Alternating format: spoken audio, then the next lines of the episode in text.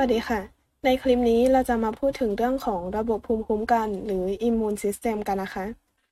โดยทั่วไปแล้วเนี่ยร่างกายของสัตว์แล้วก็มนุษย์ มีโอกาสสัมผัสกับเชื้อโรคแล้วก็สิ่งแปลกปลอมจากสิ่งแวดล้อมได้ตลอดเวลา ซึ่งถ้าเกิดว่าสิ่งแปลกปลอมเหล่านี้เนี่ยก่อให้เกิดโรคเราก็จะเรียกว่าพาโทเจน แล้วร่างกายของเราก็จำเป็นที่จะต้องมีการสร้างกลไกการป้องกัน หรือว่ารับมือกับเชื้อโรคเหล่านี้ เพื่อให้ไม่ก่อเกิดอันตรายต่อร่างกายของเราได้ โดยภาพรวมการตอบสนองของระบบภูมิคุ้มกัน หรือว่ากลไกการต่อต้านสิ่งแปลกปลอมเนี่ยก็สามารถแบ่งออกได้เป็น 2 กลุ่มหลัก 1. คือกลไกการต่อต้านสิ่งแปลกปลอม แบบไม่จำเพาะเจาะจง หรือ non-specific immune response หรืออาจจะเรียกว่า innate immunity ก็ได้ ซึ่งมันก็จะมีหน้าที่หลักในการป้องกันไม่ให้สิ่งแปลกปลอมเหล่านี้เนี่ยเข้าสู่ร่างกาย ส่วนนกลไกอย่างที่ 2 ก็คือการต่อต้านสิ่งแปลกปลอมแบบจำเพาะเจาะจง หรือ specific immune response หรือที่เรียกว่า acquired immunity เป็นการตอบสนองอย่างที่มีความจำเพาะต่อสารชีวโมเลกุลที่อยู่บนสิ่งแปลกปลอมเหล่านั้น หรือที่เราเรียกกันว่าแอนติเจนนั่นเอง โดยเราจะมาเริ่มพูดกันก่อน ในเรื่องของกลไกการต่อต้านสิ่งแปลกปลอมแบบไม่จำเพาะเจาะจง หรือ non-specific immune response กลไกนี้เนี่ยเกิดขึ้นได้อย่างรวดเร็ว เพราะว่ามันไม่จำเพาะต่อเชื้อโรค มีอะไรแปลกปลอมเข้ามาในร่างกาย ก็จะเกิดการตอบสนองแบบเช่นเดียวกัน ซึ่งมันก็สามารถแบ่งออกได้เป็นอีก 2 ระบบย่อย นั่นก็คือ 1. กลไกการป้องกันด่านแรก หรือ first line defense ส่วนนี้เนี่ยจะเป็นการป้องกันภายนอก หรือที่เราเรียกว่า external defense ก็ได้ เพราะว่าเป็นการป้องกันไม่ให้เชื้อโรคเหล่านี้เข้าสู่ร่างกายหรือว่าเข้าเป็นเนื้อเยื่อได้ ส่วนนกลไก ด่านที่ 2 ก็คือ second line defense จะเกี่ยวข้องกับการกำจัดสิ่งแปลกปลอมที่เข้าไปภายในร่างกายแล้ว แล้วก็อาจจะเรียกมันว่า internal defense ได้เช่นกัน ซึ่งแต่ละขั้นของการป้องกันในแต่ละด่านเนี่ยจะต้องทำงานประสานกันอย่างต่อเนื่อง ถ้าเกิดว่าการป้องกันในขั้นแรกเนี่ยไม่สำเร็จก็จะเกิดการป้องกันในขั้นที่ 2 ถัดมา และถ้าเกิดว่า การป้องกันในระดับของไม่จำเพาะเจาะจงเนี่ย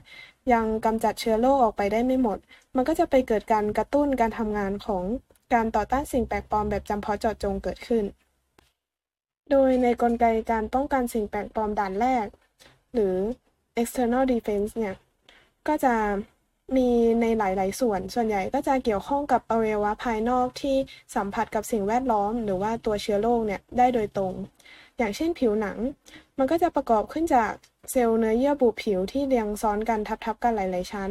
แล้วก็มีชั้นของเคราตินเนี่ยห่อหุ้มทำให้สิ่งแปลกปลอมไม่สามารถเข้าไปในร่างกายได้ รวมถึงว่ามีการหลั่งเหงื่อออกมาจากต่อมเหงื่อ ซึ่งเหงื่อนี้ก็จะมีความเป็นกรดเล็กน้อย ซึ่งก็ถือว่าเป็นส่วนหนึ่งที่ใช้กำจัดเชื้อโรคที่อยู่บนผิวหนังของเราไปได้เช่นกัน นอกจากนี้ก็ยังมีแบคทีเรียอีกหลายชนิดที่อาศัยอยู่บนผิวหนังของมนุษย์ เราก็เรียกแบคทีเรียในกลุ่มนี้ว่า normal flora มันจะช่วยในการป้องกันร่างกายของเรา โดยจะยับยั้งไม่ให้แบคทีเรียชนิดอื่นเนี่ยบุกรุกเข้ามาภายในร่างกายได้ นอกจากนี้สารคัดหลั่งจากร่างกายต่างๆ เนี่ยมันก็ยังมีหน้าที่ช่วยแล้วก็มีบทบาทสำคัญในกลไกการป้องกันสิ่งแปลกปลอมในด่านแรกเช่นกัน อย่างเช่นน้ำลายแล้วก็น้ำตาเนี่ย มีเอนไซม์ที่สำคัญคือ lysozyme ทำหน้าที่ในการสลายโมเลกุลของ peptidoglycan ซึ่งเป็นองค์ประกอบสำคัญของผนังเซลล์แบคทีเรียนั่นเองทำให้แบคทีเรียไม่สามารถอยู่ได้ เอนไซม์นี้อาจจะเรียกอีกชื่อหนึ่งได้ว่า muramidase โดยในระบบย่อยอาหารแล้วก็ระบบหายใจเนี่ย ก็ยังมีเนื้อเยื่อบุผิวที่มีความสามารถในการสร้างเมือกหรือ mucus ออกมา ซึ่งสารพวกนี้เป็นสารในจำพวกไกลโคโปรตีน ใช้ในการดักจับเชื้อโรคแล้วก็สิ่งแปลกปลอมที่เข้ามาในร่างกายได้ ซึ่งก็จะถูกส่งต่อไปทำลายที่กระเพาะอาหารที่มีความเป็นกรดสูงจาก gastric juice ที่ร่างกายหลั่งออกมานั่นเอง หรือว่าอาจจะถูกขับออกนอกร่างกายผ่านการตอบสนองแบบ reflex อย่างเช่น การไอหรือว่าการจามเป็นต้น ถ้ากลไกการป้องกันด่านแรกเนี่ยไม่สามารถป้องกันสิ่งแปลกปลอมต่างๆ ได้ มันก็จะเกิดกลไกการต่อต้านด่านที่ 2ทำงานเกิดขึ้น โดยการป้องกันในด่านที่ 2 เนี่ย จะประกอบไปด้วย 4 ขั้นตอนหรือ 4 กลไกหลักๆ 1 ก็คือ phagocytic cell อย่างเช่น macrophage eosinophil แล้วก็ neutrophil เป็นต้น 2 คือ antimicrobial protein 3. inflammatory response และ 4. natural killer cells โดยเริ่มจากกระบวนการแรกก็คือphagocytosis เซลล์ที่ทำหน้าที่ในการกำจัดด้วยวิธีนี้เนี่ย จะยื่นเท้าเทียมหรือว่า pseudopodium ออกไป ล้อมรอบสิ่งแปลกปลอม แล้วก็เอาเข้ามาไว้ภายในเซลล์ในรูปแบบของ food vacuole จากนั้นก็จะถูกย่อยโดยเอนไซม์ภายใน lysosome ต่อไป ซึ่งเซลล์ phagocyte ที่สำคัญในร่างกายก็ได้แก่เซลล์เม็ดเลือดขาวชนิดต่างๆ อย่างเช่น neutrophil macrophageที่เจริญมาจากเซลล์เม็ดเลือดขาวชนิด monocyte นอกจากเซลล์ phagocyte แล้ว ร่างกายก็ยังมีเซลล์พิเศษอีกชนิดหนึ่งก็คือเซลล์ dendritic cell เป็นกลุ่มเซลล์พิเศษที่ถูกสร้างขึ้นจากไขกระดูก หรือว่าอาจจะเจริญมาจากเซลล์เม็ดเลือดขาวชนิด monocyte ก็ได้ โดยมันจะมีส่วนของ cytoplasm เนี่ยยืดยาวออกมา เป็นแขนงคล้ายกับกิ่งไม้ จึงมาเป็นที่มาของชื่อ ซึ่งเซลล์ชนิดนี้เนี่ยอยู่ประจำที่โดยเฉพาะในบริเวณผิวหนัง แล้วก็ในเยื่อบุผิวของระบบอาหาร ระบบหายใจ แล้วก็ช่องคลอด ซึ่งเป็นบริเวณที่มีการสัมผัสกับสิ่งแปลกปลอม จากสิ่งแวดล้อมเนี่ยสูง กลไกอย่างที่ 2 ก็คือแอนติไมโครเบียลเปปไทด์หรือว่าโปรตีน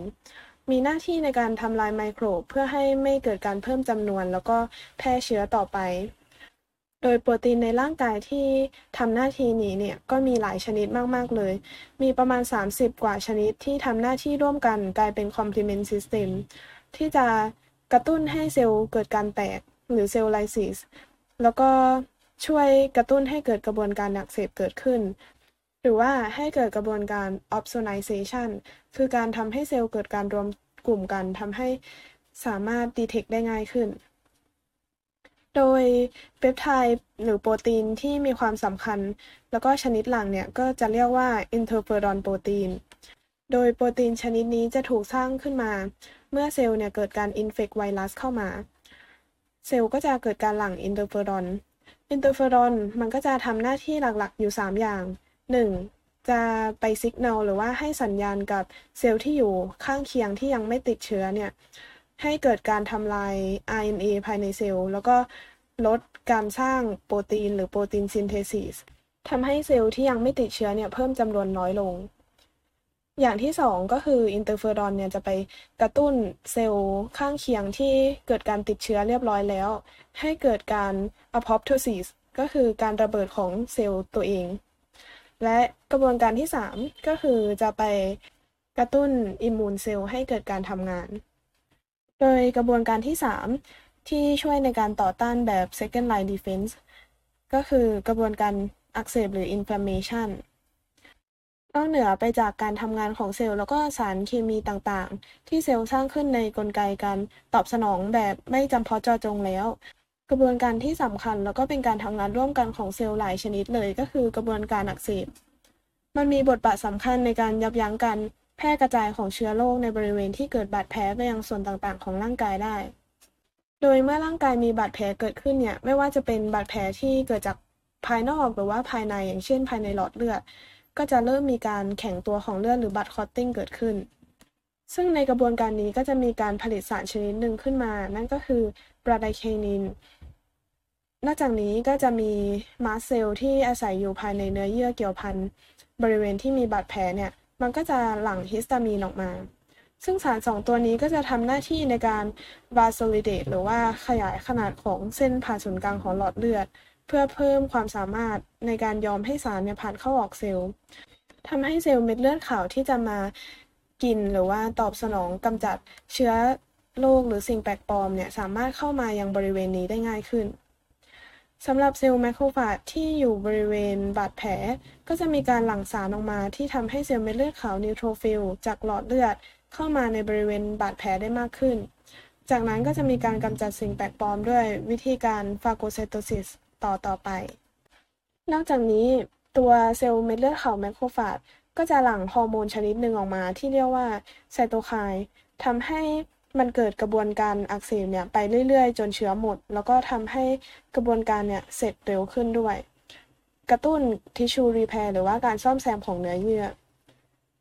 ซึ่งกระบวนการอักเสบก็จะเกิดต่อไปเรื่อยๆ จนสิ่งแปลกปลอมที่อยู่ภายในร่างกายเนี่ยถูกกำจัดจนหมด แล้วก็บาดแผล เกิดการประสานหรือว่า repair ได้เสร็จ ผลลัพธ์ที่ได้ออกมาก็คือพุสหรือว่าหนอง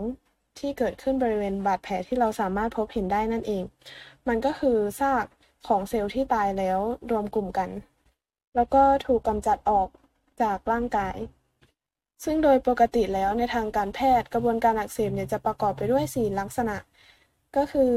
อาการร้อน และมีลักษณะอาการแดง บริเวณที่เกิดบาดแผล